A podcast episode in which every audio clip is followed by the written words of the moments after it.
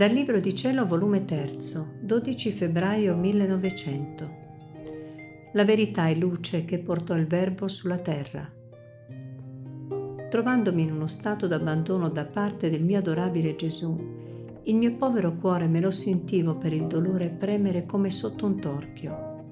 Oh Dio, che pena inenarrabile! Mentre mi trovavo in questo stato, quasi come un'ombra, ho visto il mio caro bene, ma non chiaro, solo ho visto chiaro una mano che mi pareva che portava una lampada e mi ungeva la parte del cuore esacerbata al sommo dal dolore della sua privazione. E in questo mentre ho sentito una voce che diceva, La verità è luce che portò il Verbo sulla terra.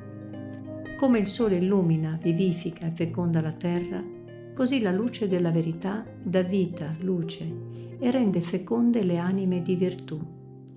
Sebbene molte nubi, quali sono le iniquità degli uomini, offuscano questa luce di verità, con tutto ciò non lascio, da dietro le nubi, di mandare barlumi di luce vivificante, onde riscaldare le anime.